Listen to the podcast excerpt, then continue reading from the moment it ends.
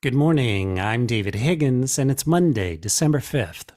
This is CQ Roll Call's morning briefing, and here are the top three headlines you need to start the day.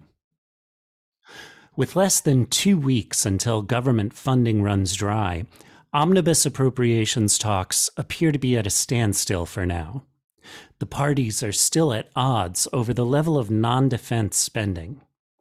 Republicans and Democrats in the Senate essentially reached an agreement last week on around $858 billion for military and related funds.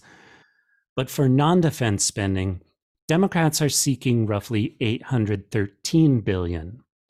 That's about $26 billion higher than the Republicans offered, according to sources familiar with the talks. Next, the House plans to vote this week on a bicameral version of the National Defense Authorization Act for fiscal 2023. The Senate would then vote to send the bill to the president's desk for the 62nd year in a row.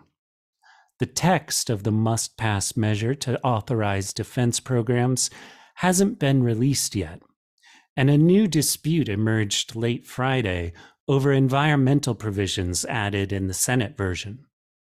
House Majority Leader Steny Hoyer said negotiators are focused on getting the bill done this week.